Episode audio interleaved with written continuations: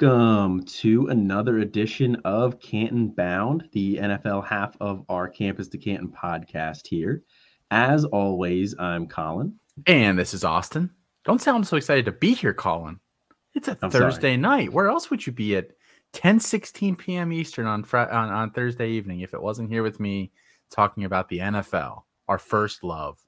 That's a great point. It's a great point. I would probably be in bed watching Netflix and doing something back end of the site related. We're doing a rank. I'm updating the player pool for our rankings with all the transfers finally, now that they've started to slow down a little bit. Colin never sleeps. It's true. So that's what I would be doing. I'd probably be asleep. Yeah.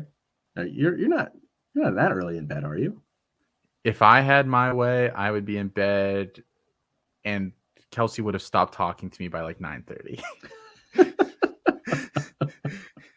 Does anybody else have that issue? I don't. This sounds like a stand-up bit, you know. Mm-hmm. Hey, everybody else here? Yeah, they just always like someone always wants to talk to me. I'm like, I talked to you for the last 3 hours. There's nothing else to talk about. Let me close my eyes. We go to sleep. Chat with you tomorrow.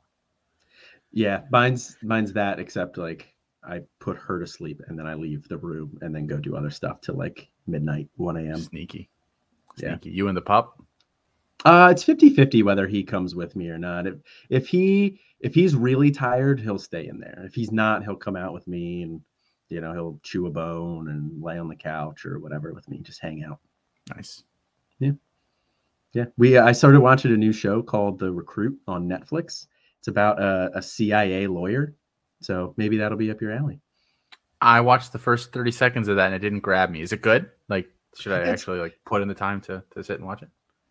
It depends on what your taste is, but I like it. It's like, it is more actiony than you would think a show about a lawyer would be. And there's like, that's supposed to mean. That's a good point. Suits was a good show. But there's some like good humor in it too. The guy's kind of like a complete doofus. Like, he has no idea what he's doing. That's kind of funny. Sounds like it's about me. I am easily entertained by TV shows, though. So I have learned that my opinion on TV shows is typically not one that other people share. I have a low bar for what I will watch. I know we don't want to spend a lot of time talking about stuff that isn't football. We generally get feedback that a couple minutes is okay and anything more than that, just shut the fuck up and get the football talk.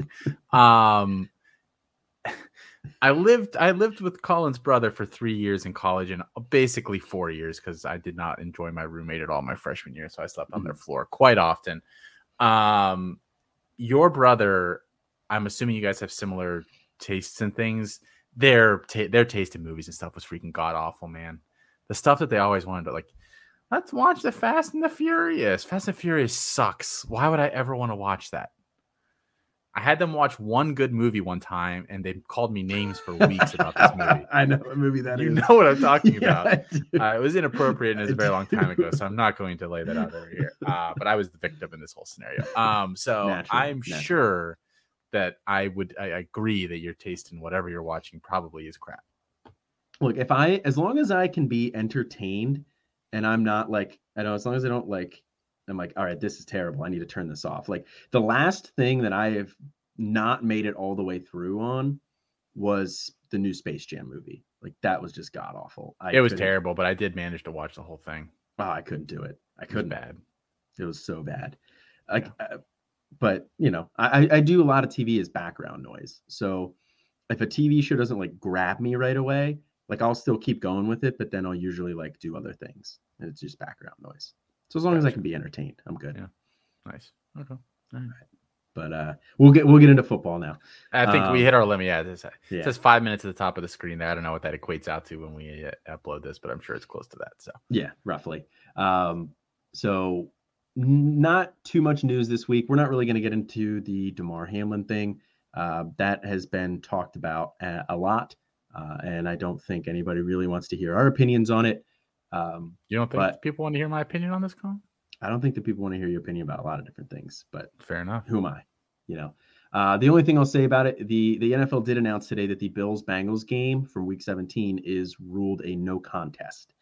I don't know exactly what that's going to mean. I don't know if it's going to be ties or if they're just going to wipe it. It just doesn't count. Yeah. No contest and not even a tie. Yeah. It's nothing happened. There we go. That's your lawyerese there. Smarter than I am. But just for anybody who was still waiting on the NFL's decision for how to handle week 17, here you go. NFL's ruling it no contest. So you can move on with your backup idea of a pot split or counting week 18 stats or however you decide to handle that. I would like the record to reflect real quick that about 6 minutes into this episode of Can't Bound, Colin just said I'm smarter than he is. So whoever's listening to this, mark that down. Special occasion. It's funny. Finally, this is Can't Bound. Nobody's listening to this one. Finally, after hundreds of episodes together, people finally, Colin finally admitted I'm smarter. Joke's on you though, because I edit this, so I'm going to completely edit that out. And another 300 episodes will tell me I'm better looking finally too, which we've all also known for years. So. Just it's stating the obvious slowly but surely on this show, Colin. That's all that we're really going to talk about here for news because the fantasy season is basically over. How quick, Colin, do you have any leagues that it was contentious? Not even contentious, but like the matchup was close enough that you've needed some sort of alternate solution other than person A concedes or person B, whatever. Like we'll just chop the pot. I mean, what have you seen in your leagues? So the one league that is that was like a difficult decision here. Now everybody was very, very amenable to kind of whatever we decided. So hat tips to everybody that I'm in leagues with. I didn't see any obnoxious comments or any people getting upset about it. The one league though was our 24 team C2C versus NIL league, which for anybody who's not familiar with that, we have 12 members of our C2C staff. 12 members of our NIL tier subscribers in a 24-team league, single copy on the NFL side, all one league, two copies on the opposite. Single copy on college side, double copy on. Yes, I got that was on the NFL side and the NCAA side. NFL side is two 12-team divisions with two copies. And the championship on the NFL side is the last week 17. So it's championship for Division I, C2C, championship for Division II, and NIS is overall as the score that week. The problem arose where you're now taking two different matchups and trying to calculate and figure out how it all would have played out. And there's two copies. So it got kind of complicated, and the championship would have been like about 5 points based on like projections and stuff. So it was going to be really close. Fortunately, PJ, member of our C2C staff, was on the NFL side, and he I actually don't know the name, this person's name. His Discord name is Fatty17.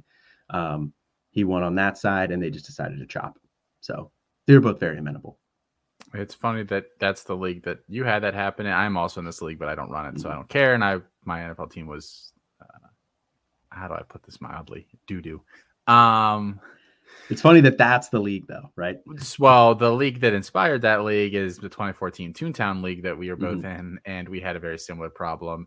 And not only do we have a similar problem, but I am the commissioner, and I was also the team that was probably going to win because I had Josh Allen, Stephon Diggs, and Tremaine Edmonds, as I was only down by 8 points or something like that. That one's IDP. So it felt very wrong for me to be like, what? I think Austin was going to win. Well, who said that? Like, who the fuck was that? Someone said I was going to win. I don't know, but okay. Oil. You cooking? Yeah, that was it. So there's one of us was so far behind that it didn't matter. The other three of us are discussing it right now. I'm probably fine with some sort of chop. But as long as I get the biggest piece of the chop, that's all I care about. So yeah. All about you. Yes, exactly. I'm making this all about me. Yes. Yeah, naturally. Yeah. So of course, those are like the two leagues that are the most complicated. And those are the two that are the ones that would be affected the most and the most close. And it's really, so again, I have not heard anybody first off, anybody that's arguing about people, like you're arguing against yourself. No, I've literally not seen anybody be a dick about this. I haven't either, but it doesn't mean those people don't exist. And again, I do not want to make this about me. I was in 5 championships last week. That was the only one that I was going to win. And I was like, I'm going to win one. And then that happened. I was like, you gotta be fucking kidding me. Was not my year on the NFL side. it's variance, man. I did way better than I should have on the college side. So, yeah, I was just like, oh man, like, of course, that is exactly what happened. So yeah, good time. That's tough. Always tough when you're the commish too, and you're going to win, and you have to make the ruling now. You're like, how do I solve this? Yeah. Yeah. Who can I text behind the scenes and whip a vote for and get them to put a motion forward for me to win it all? I should just text like Ryan McDowell or something and be like, dude, can you just come over here and like 30 seconds, give us a ref ruling, and we'll just do whatever you say. Maybe that's what I'll do. That's not a bad one. Al or Scott Fish or somebody, and look at me name dropping. Yeah, I was just gonna say, look at you name dropping on here. I know, and get one of them to weigh in on this. That might be the solution. You reach out to Matthew Berry next. Who? I wish. I wish. All right. Well, that's really all we got for news here. I mean, we'll have some more news as the NFL offseason starts to ramp up. We probably won't have much next week either, but once we hit like the declare deadline and Senior Bowl, news will kind of ramp up from there on out. But this episode, we're gonna do a 2023 rookie mock draft, just you and me, 2 rounds. I don't know if we've done one of these before. I honestly lose track. I don't think we have. If we have, I apologize. We have done one. I believe it was a while ago. So all right, well here we go. We got new stuff. Kayshon Boutte is in the class now, so there we go.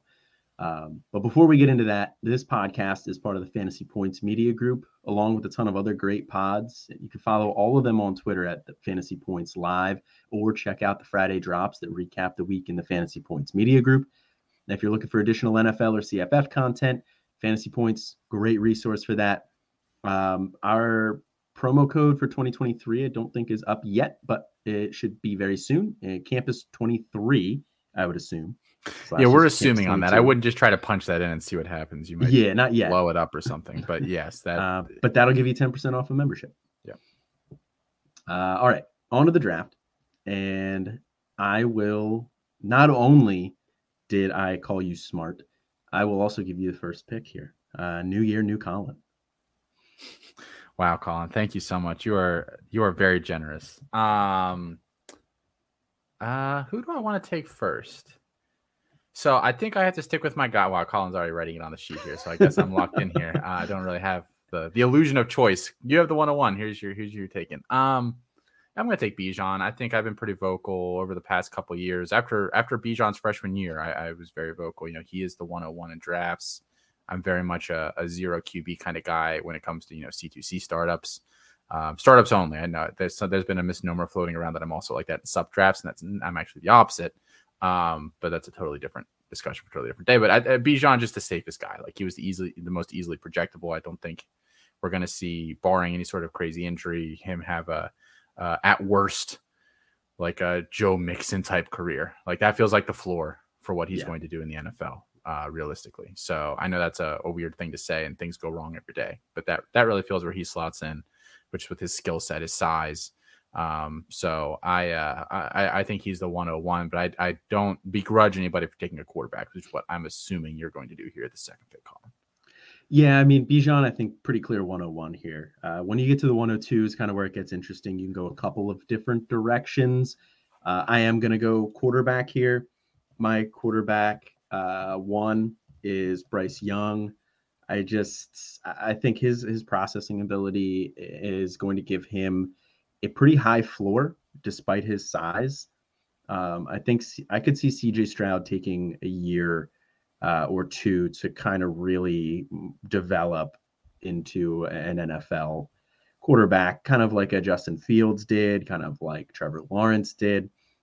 I don't think Stroud is quite on that level of prospect, but I don't think Young is either, honestly. I think he's a little bit below those two, but I think Bryce Young a little bit better than CJ Stroud.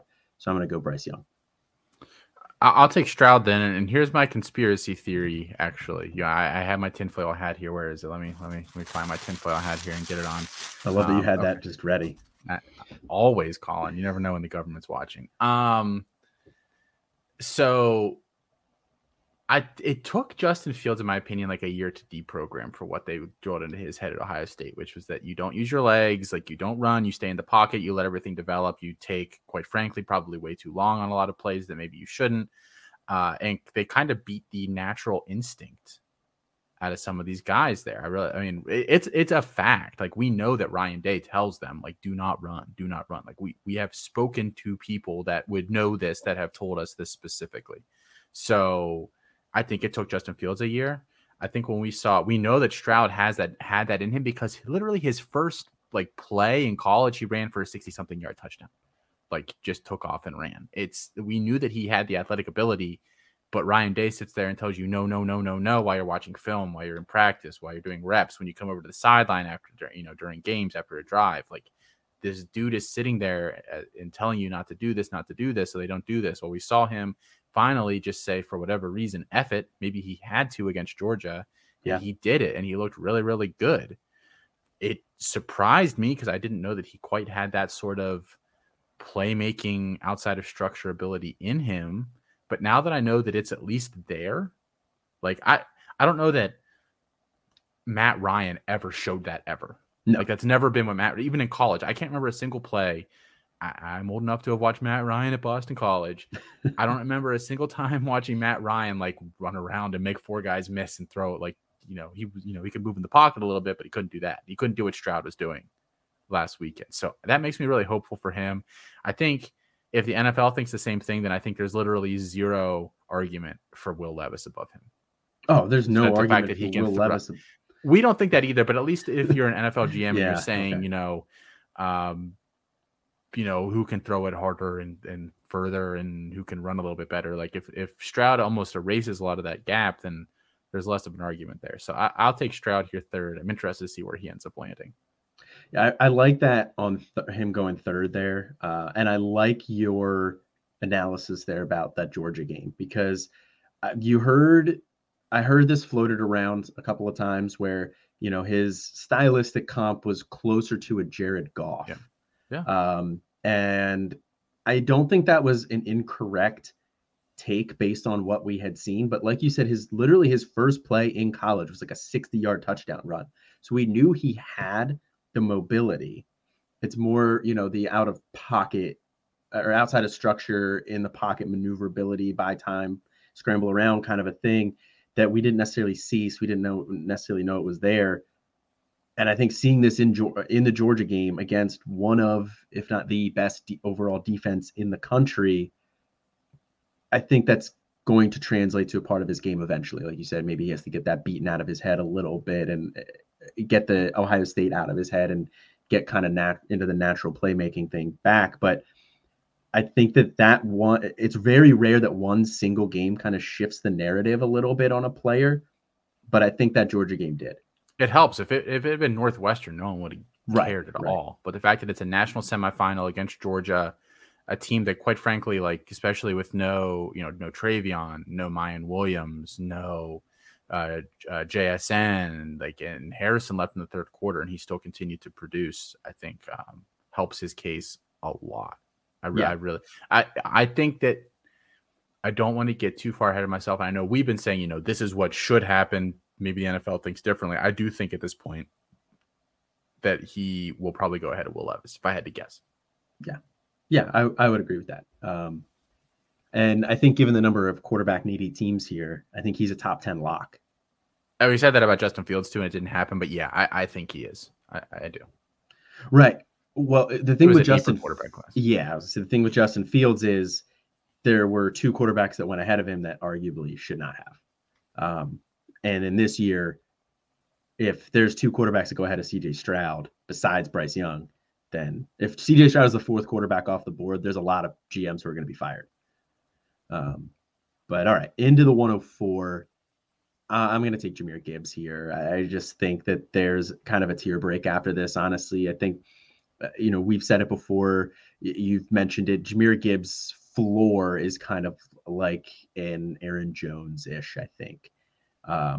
I really think that's kind of his floor, and I think we could see him be an Austin Eckler or even like a CMC light type of a back. And we're seeing Austin Eckler was what, like the fantasy RB2, I think, this year, three. He was a top three RB this year. So Jahmyr Gibbs has that in his range of outcomes. I know I've talked a lot about his range of outcomes before. I think the floor is Swift. And the thing is, I actually think Swift is probably a slightly better prospect. Swift's been a little bit hampered by injuries. Gibbs doesn't really have that sort of history, which is encouraging. He got a little banged up in the next to last game of the season or whatever, and then he came back and played in the night. Like he's never really missed any significant time. So I like that his size hasn't at this point led him to getting injured. So I'm going to go JSN at pick 5.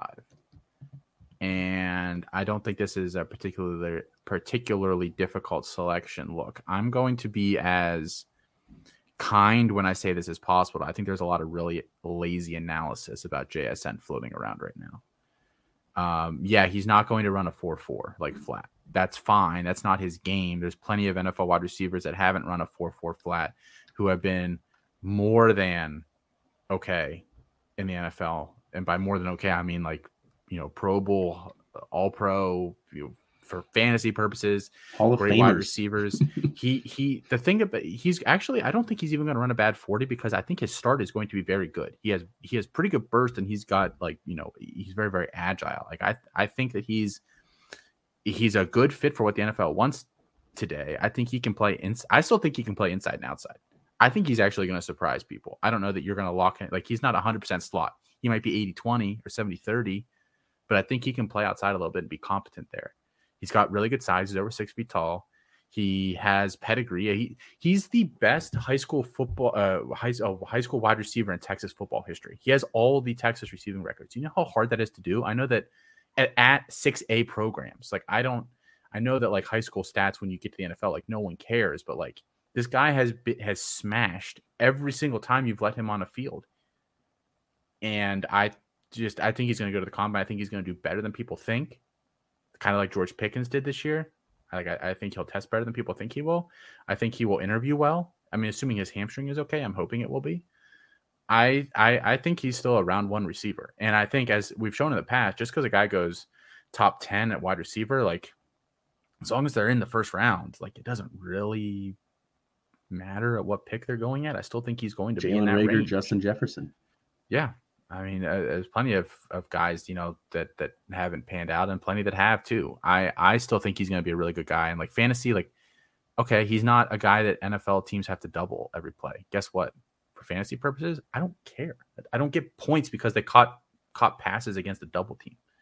I get points when he catches a pass, when he scores a touchdown, when he picks up yardage.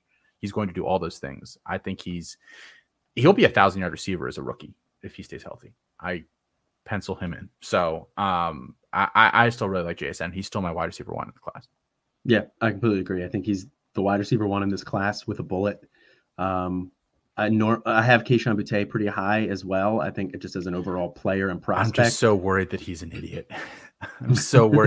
idiot. It scares the crap out of me. It does. It does scare me a little bit, which is I have been pretty firmly on the Boutte over JSN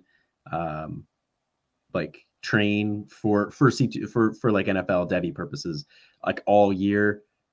I'm flipping them now. And this could be a pick-in situation where you get a discount on Boutte. I think that is what's going to happen, and I'll be happy. I have a lot of pick-ins. I'll probably have a lot of Boutte in dynasty places. A C2C. I mean, this is a C2C pod. I already have a lot of Boutte. I mean, I think I just worried that he's an idiot. Yeah, I think that's very fair. Honestly, I think this spot is a real tear break. I agree. I don't think it's particularly close between Gibbs and JSN for me. Positional value for running backs, it vaults Gibbs a good bit ahead of JSN, but I think this is where there's a true tear break here. This is a difficult pick here. You could go a number of different ways.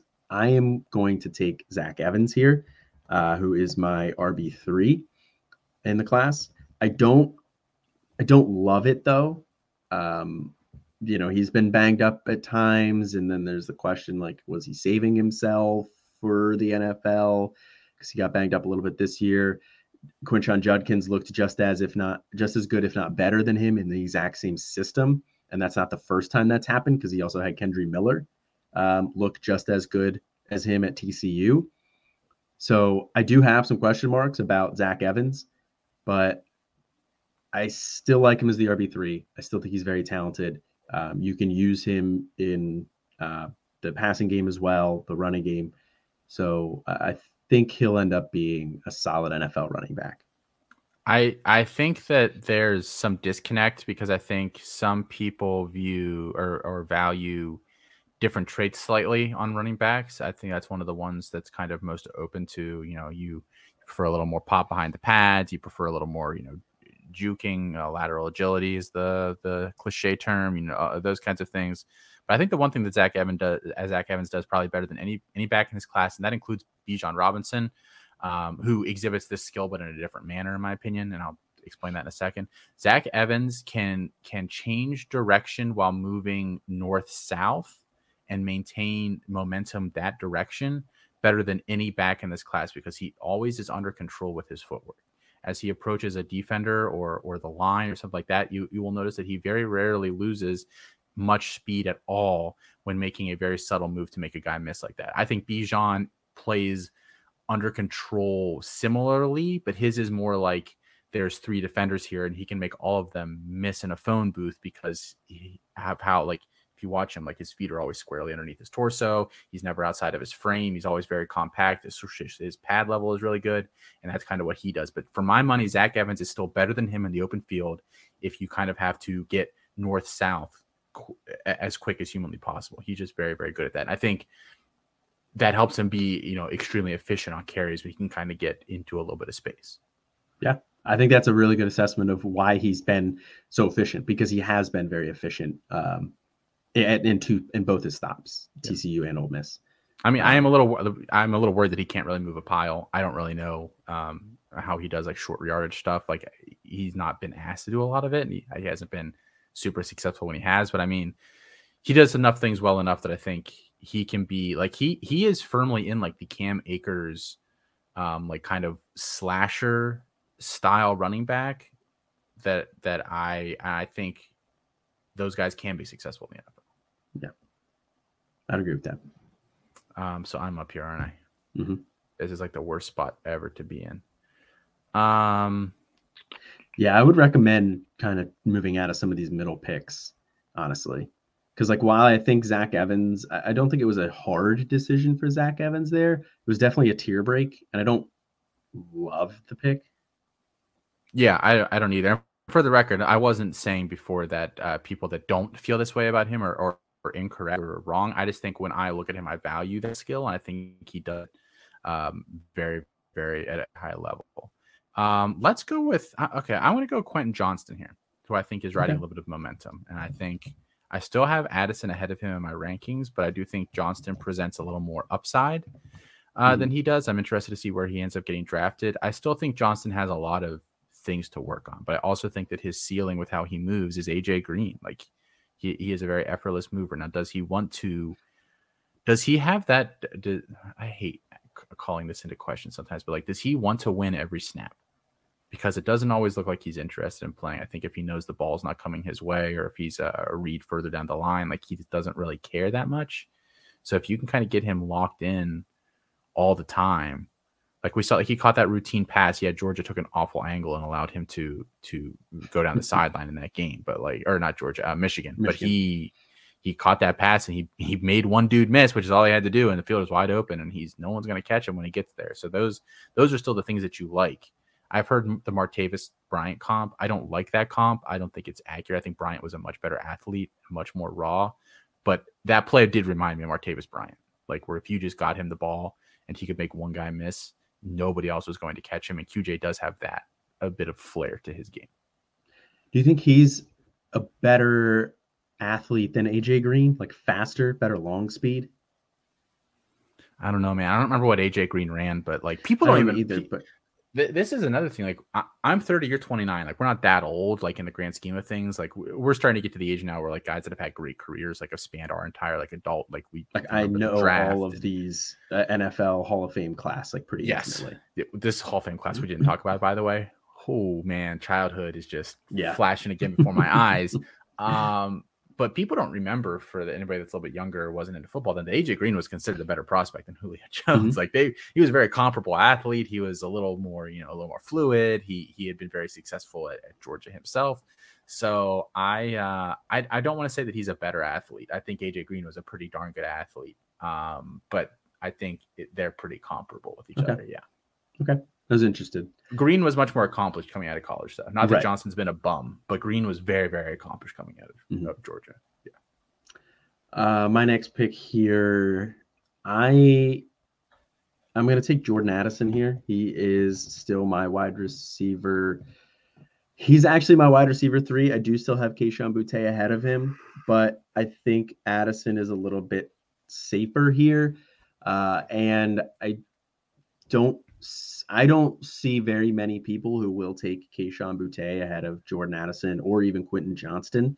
So there's a little bit of game theory in here. Now I know I'm game theorying against you, who also does like Kayshon Boutte, so it doesn't work exactly, but I think Kayshon Boutte is going to fall out of this range and fall further than that. So that's another reason I'm going to take Jordan Addison here, although I do think Jordan Addison's a very good player in his own right. Well, then I'm going to take Josh Downs here, I think.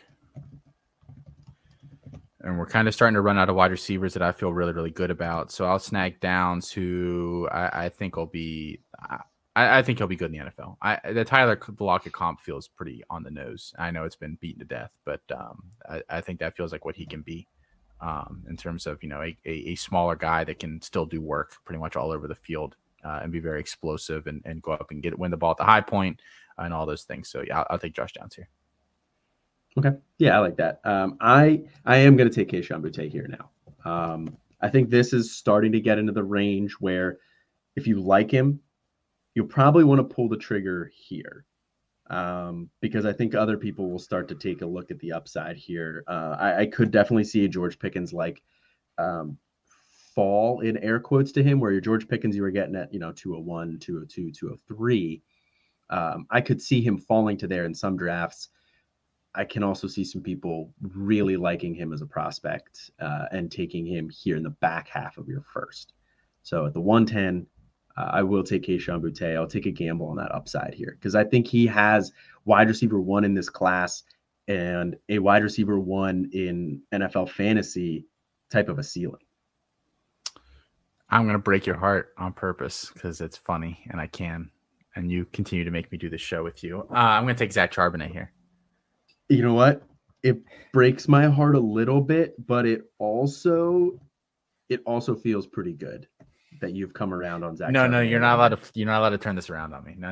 That's my job. You're not allowed to do that. He's big. He can catch passes. What, he catch like 40 passes this year? I think the NFL is going to like him. I do think the NFL is going to like him at this stage. It makes me feel so. I was going back through some old. Do you think he could get day 2 draft capital? Maybe. Could.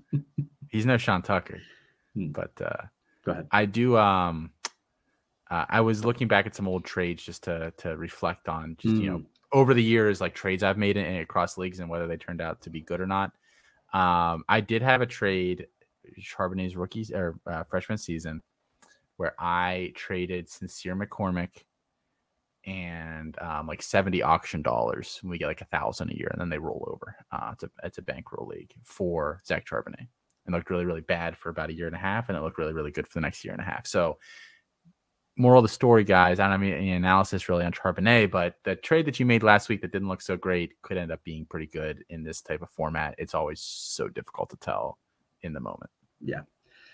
Just one last quick note here on Zach Charbonnet. I did a rookie mock like this with Kevin Coleman from the Devi Royale and some other people as well. And he picked landing spots for these people in draft capital. And he had Zach Charbonnet, I think it was 3rd round. It was definitely day 2. Going to Miami, and I love that. I don't love him in Miami. I see. You're gonna hate other... that take. That would not be a spot that I would feel great about him because they rotate the backs. That and I don't know. Like I know that Jeff Wilson is probably a comparable back from a skill set perspective. You know, Charbonnet's probably the better prospect if you put both two of them side by side, but you know, just looking at like the template of the player, they kind of fit in this a similar bucket. But I don't know that he can run in that scheme successfully. Like, I think you just put him in power and you just kind of let him go to work. And that's not necessarily what Miami runs a lot of at this stage. I mean, correct me if someone can correct me if I'm wrong. I don't think so. So no. I don't know that that's his best spot at the moment. I actually think he'd be pretty good. I'm trying to think of like a spot that I think he would succeed. I don't know. I'll get back to you. Okay. No, that's fine. Yeah, I just wanted to mention that there as a note on him. Last pick here in the first round. I'm going to take Anthony Richardson. And this is just all upside at this point. It's twofold. All upside at this point. There's not another quarterback that I really want to take. You and I are both notorious Will Levis haters. Even if he goes in the first round, like, I'm probably just not going to have any of him because I'm just not going to take him where other people will. Anthony Richardson has an enormous ceiling for fantasy. And then the running backs and wide receivers that are left on the board are all clustered very, very tightly for me. So if I end up with Tank Bigsby, if I end up with Kenny McIntosh, if I end up with, is Kendre Miller officially in the class yet? He's not because they're still playing. Okay, that's what I thought. If I end up with Kendre Miller, like Sean Tucker, even, like, I'm fine with all those guys. So it's kind of like a tier thing for me here. So I'm gonna take Anthony Richardson. Do you want to recap the first round, Colin, and then I'll lead off the second? I suppose I could do that. 101, Bijan Robinson. 102, Bryce Young. 103, CJ Stroud. 104, Jahmyr Gibbs. 105, JSN. I think that's pretty chalk. 106, Zach Evans. 107, Quentin Johnston. 108, Jordan Addison. 109, Josh Downs. 110, Kayshon Boutte. 111, Zach Charbonnet to Austin. And 112, Anthony Richardson. There's a football team in Austin? Touche. So we are at the 13th pick, the first pick of the second round, and I'm going to stop the slide. This is the range where I'll start taking Boutte. If you look at the list of wide receivers that are going to be behind him. Oh, shit, you did. I'm sorry. I totally missed that somehow because you're making smart-ass comments about Zach Charbonnet over here. Then I will go – I'll just take the chalk. I'll go Mayer here, the first tight end off the board. I don't really think he's a special enough, quote unquote talent to take in the first round of a draft, especially a draft as good as this year's is. But early in the second here, I think is a nice spot for him. And I do think, the ceiling could be Hawkinson-ish, but as we've seen with guys like Hawkinson and with Ertz, they're a little bit scheme and landing spot dependent. Like, where does the offense want to flow through? What other receiving options are there on the team? Detroit clearly didn't want to use him quite in that way, whereas Minnesota has wanted to use the tight end, has wanted to feature the tight end, and so they have. So I think that Mayer is going to depend. He's not quote unquote special enough for me to just say wherever he lands, I don't really care. Like Kyle Pitts was, he's not that level of a player, but he can still be a good player in the NFL. Like there's not that many players that fit into like the special bucket. Like you guys have to realize that. Like it's not an insult to say this guy's not special. He can be really good, but for 98% of players who go to the NFL, like, they're not special. They're dependent on what's happening around him. So he's just one of the 98%, but he can still have a very good career. He's not going to spend premium draft capital on a guy like that, but I think he can be a nice piece for you. I agree. I like that pick there. That's kind of along the lines with Anthony Richardson, and what I was thinking is there's not another guy at that position that I really want. There's a couple of the tight ends that I'm intrigued by, but they're definitely like later. Man, this is a tough one here. I still stand by not being 100% positive that Sean Tucker is going to get day 3 draft capital. I'm not there yet. I think day 2. Yeah. I do think there will probably be like 8 to 10 day 2 running backs. And I very much think talent-wise, he deserves to be in there. I'm not sure if the NFL will necessarily agree. We'll see. But it doesn't bother me that much at this stage. And given the other running backs that are still here on the board, I think Tucker's just better. So especially all-around game. So I'm going to take Sean Tucker here. So I'm gonna, I'm gonna take Will Levis. I think you just have to at this point. I do want to get one word out and just vomit. So I don't need to talk too much about Will Levis. I think we've pretty much beaten what we think of him to death. It's not, we don't have particularly high opinions of him, but what I will say that I think I see a lot of people talk about, and I think it's a bad comparison, is I see a lot of people say, well, nobody liked Justin Herbert after his senior year either, and he proved everybody wrong. Will Levis has never put anything on tape ever during his college career that approaches anything that Justin Herbert put on tape in a bad senior year. And his junior year was significantly better than anything that Will Levis has put on tape. So that's number one. He is more Mitch Trubisky than Justin Herbert, if you want to talk about a guy like that. Number two, I mean, he had good talent around him this year. Like, let's not – the people that say that he had nothing around him don't know what they're talking about, quite frankly. Like, they just don't know what they're talking about. He had three good, at worst, good SEC wide receivers, and Devon Robinson, and then the two freshmen, Barry and Brown and Dane Key. Like, he had good – like, yes, the line was not good. But if you want to talk about – and Chris Rodriguez is going to be an NFL running back. Like, if you want to talk about players that were around him this year, it was no less talented at the skill positions than 85% of the FBS schools across the country this year. So if you hear somebody making either of those two arguments, that Will Levis is Justin Herbert or that he didn't have anybody to throw to, then you know that person is just full of crap and quite like doesn't know what they're talking about. So not that I do, but I can refute those 2 points very, very quickly. So I'll take him here. That is because if he goes in the first round, a first round quarterback shouldn't drop that much further than this. And in the bizarro world where he ends up being decent, I can trade him or something. Yeah. I mean, I don't think Daniel Jones is necessarily outside of the realm of possibility for him. Like in that spectrum, like I could see him being that type of a quarterback, you know, for fantasy purposes. And if you take Daniel Jones here, like it's okay. You know, are we super confident he's going to get another contract? Well, Daniel Jones, I feel fairly good about it now. Yeah. But, you know, 2 years ago, last year, coming into this year, you didn't. So, you know, we do hate on Will Levis a lot. And I think this is probably the lowest you'll see him go in a lot of drafts.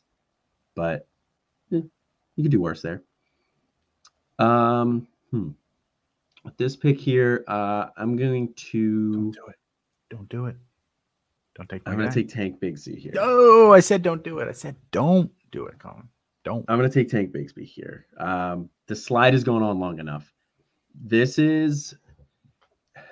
Bigsby is almost, at least in narrative, and I'll credit Mike Valerie for this, is almost a narrative like a Cam Akers was kind of, where he was just on a really bad team, but I think he's a good player. He had a really good freshman year, Bigsby did, down year last year, and then it wasn't terrible this year, but that Auburn team was just a dumpster fire the last 2 years. So I'm going to just take a bet on the talent here and bet that he's going to be a better NFL player than he was a college player. I think he's a guy that, again, a lot of these guys in this class you can use in all three on all three downs. You know, he can catch passes. He's not going to be a Jahmyr Gibbs. He's not even going to be Zach Evans in terms of that.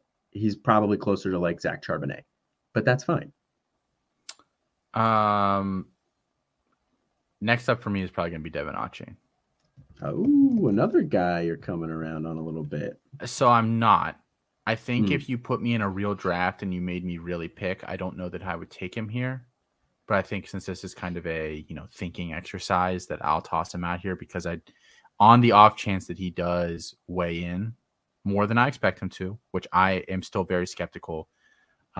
He's remained light. He'll just gain the weight is a bad, it's a joke argument. I think it's a hope. It's a wish. It's wishful thinking. It's a lot. It's over 10 pounds. Like it's not like he's got like all this frame to spare. I don't really like that argument at all. But even if he does that and then the NFL takes him on day two, then yeah, this is an appropriate range for Achane. You could make an argument for him to go even a little bit earlier because he's been very efficient. He's obviously, you know, a top level athlete. I don't tend to like to bet on outlier guys like that. And he would just be such an outlier. Like, I mean, he's even smaller than Chris Johnson, right? Like even if he gained 10 pounds, I think he would still be slightly smaller than Chris Johnson was coming out of college. Yeah. So, I mean, it's just, it doesn't happen that often. It doesn't. I think, I'm pretty sure it was so Noah Hill's at Noah Moore Parties does a kind of like projected weight gain for running backs during the offseason here, like leading up to the combine, leading up to the NFL draft. I believe he had Devon Achane at 193 pounds. So that's really, really close there. You know, that's, one cheeseburger away from being 195 pounds. So it's very close. So I think he could get there, but even if he doesn't, did you listen to the show I did when I gave you the night off? Where I kind of broke down. 0% chance I did. Well, I broke down some of the early declares and some of their athletic comps using our athletic comp tool at the site, and his was Warwick Dunn. I think that's really interesting. I think if he could have a Warwick Dunn type career. I think having a work done type career at 185 pounds is within the range of outcomes. So he may never lead a backfield, but he could still be good for fantasy purposes, even if he doesn't. The next guy I'm going to take here. Sorry, did you have a rebuttal for that? No, you're good. I was going to say, what hue do you want next? Okay. Next guy I'm going to take here, Israel Abanikanda, running back, Pittsburgh. And I like him a lot. He just doesn't separate himself from this tier of running backs that I've taken in the second, or that have gone in the second round. Sean Tucker, Tank Bigsby, Devon Achane, Israel Abanikanda, all right there in that same cluster. Israel Abanikanda is big and fast. He runs well. He runs hard. We didn't really see him used as a pass catcher that much, so I don't know what his level of competency is on that regard. He may be, in terms of fantasy purposes, you know, more on the two down back type of a spectrum. But at this point in the draft, I'm willing to bet on it. Because I think athletically, there's nothing in his profile that says he shouldn't be able to catch passes, because I think he's a good athlete. Yeah, I think he's a pretty competent pass catcher too. There's a lot of names that can go around here, and realistically, I think we could have done three rounds and still. I don't do that. But I think we you wanted to add another round. I still would have. I don't want to talk any more than I have to, Colin. But I think there's a lot of names that I'm considering here, and realistically, if I was in a lot of dynasty leagues, which I've actually chopped two already this offseason, I'm going to be mostly down to C2C, so this is less of a thing for me. But I would probably be, I'd have a pool of names and I'd kind of just pick one in different leagues, because I don't want to be over, too heavy on one player and too light on another. So there's a lot of names that I'm going to toss out here, and I'll throw out some honorable mentions after I make my next two picks here. Three picks. Oh, I have three left. Mm-hmm. Oh shit. It goes on to another page. Oh man. Well, this changes some things. All right, let's go. Kenny McIntosh. He's going to be at the Senior Bowl. Just accepted an invite. Pretty well-rounded player. He's got nice size. He's from Georgia. Throw him in there. Plus, I can make up some cool Apple nicknames.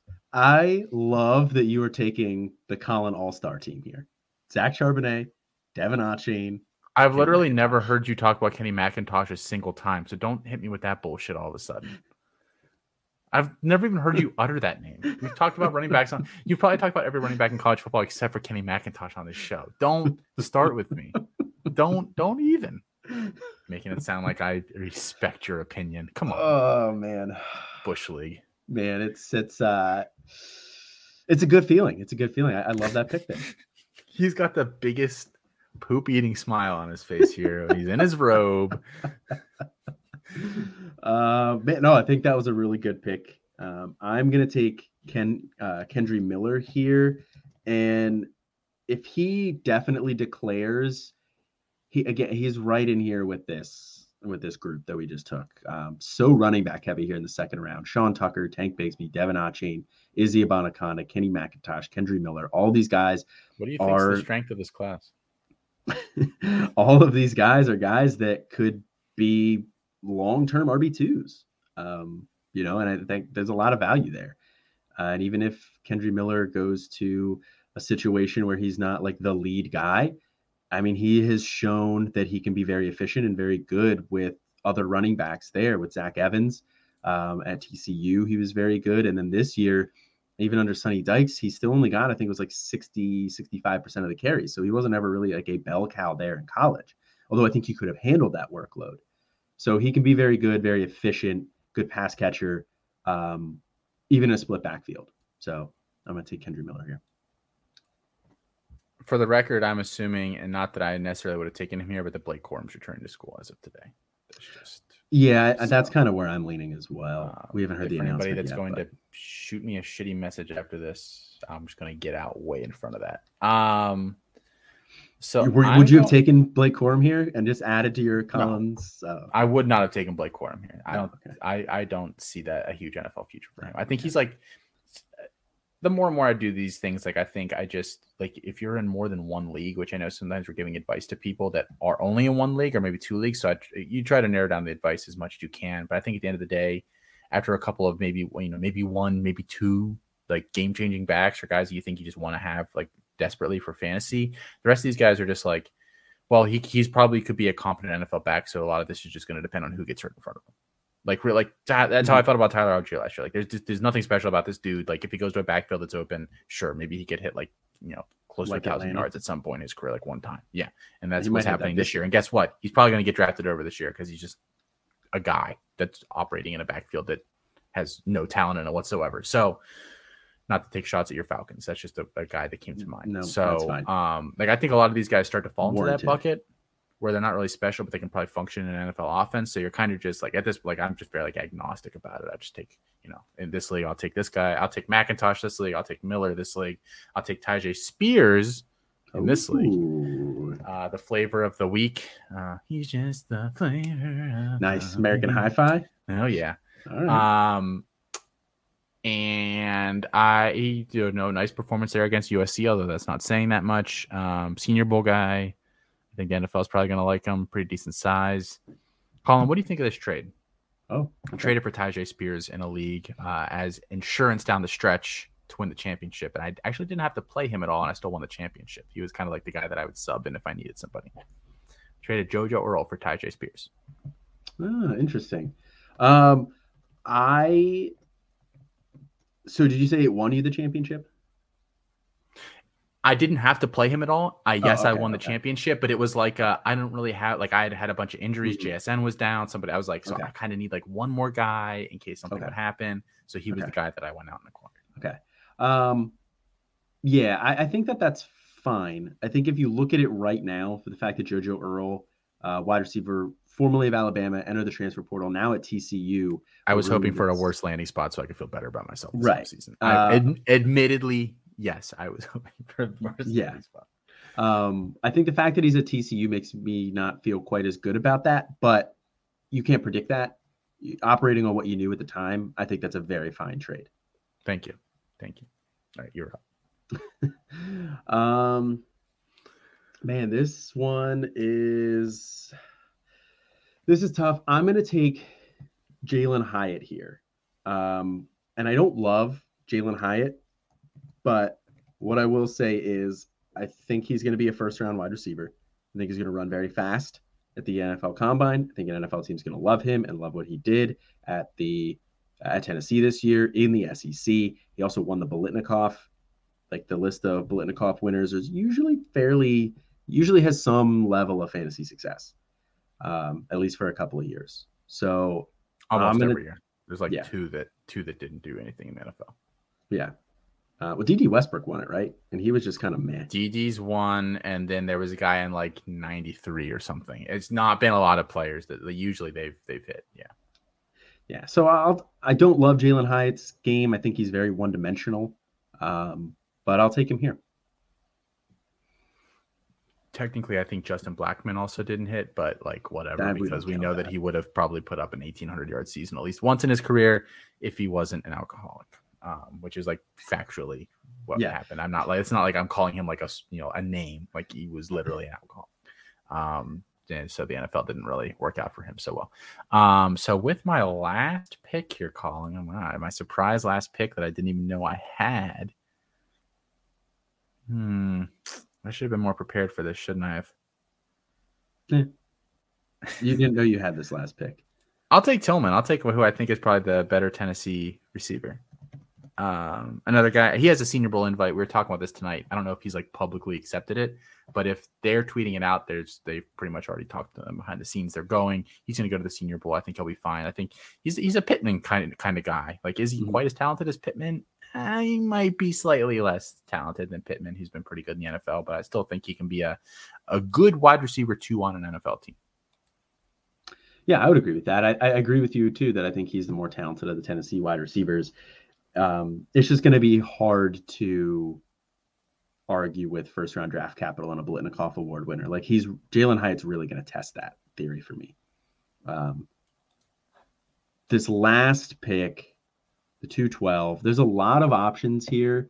I think that Evan Hall, Deuce Vaughn and Chase Brown are very interesting options here, but they're just kind of, I don't have a strong opinion for any of those guys. I think there's Dalton Kincaid is a guy that I would consider here in tight end premium leagues because he's a guy that I do like.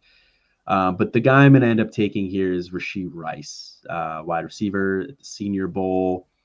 I think a lot of people are going to be surprised that we didn't take him sooner.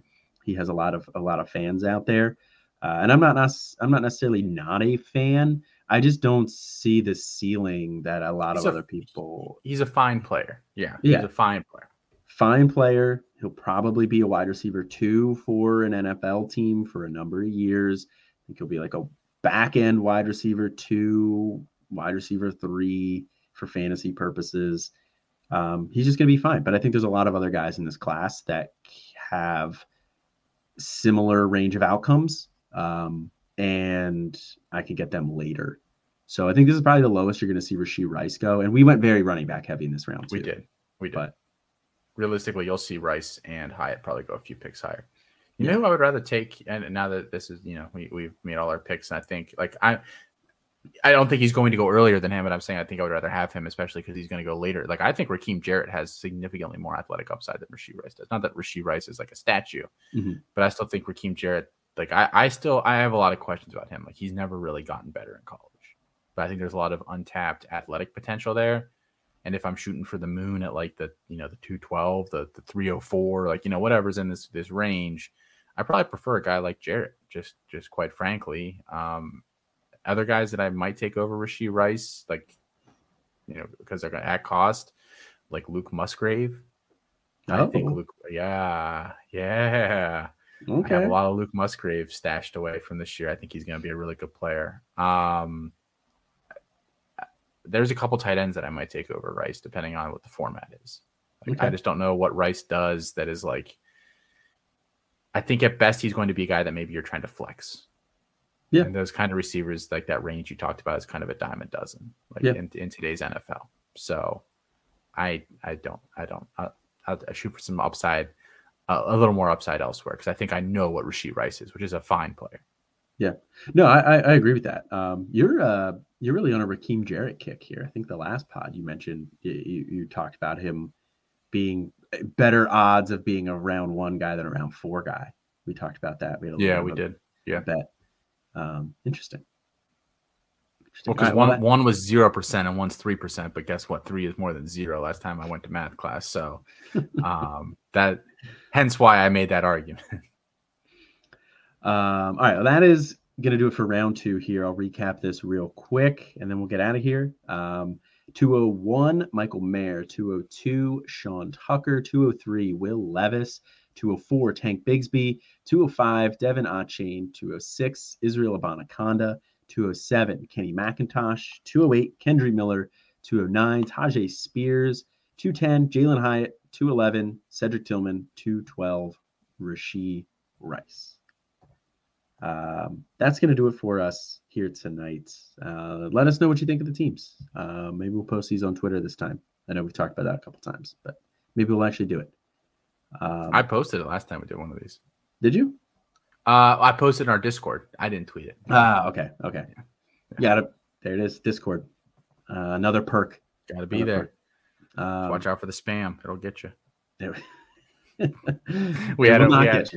Inside joke. We had a member get their account hacked today, and they wouldn't stop posting spam. We unfortunately had to kick them out until they get that squared away. But they'll be back. More than welcome to come back. Otherwise, he's been great.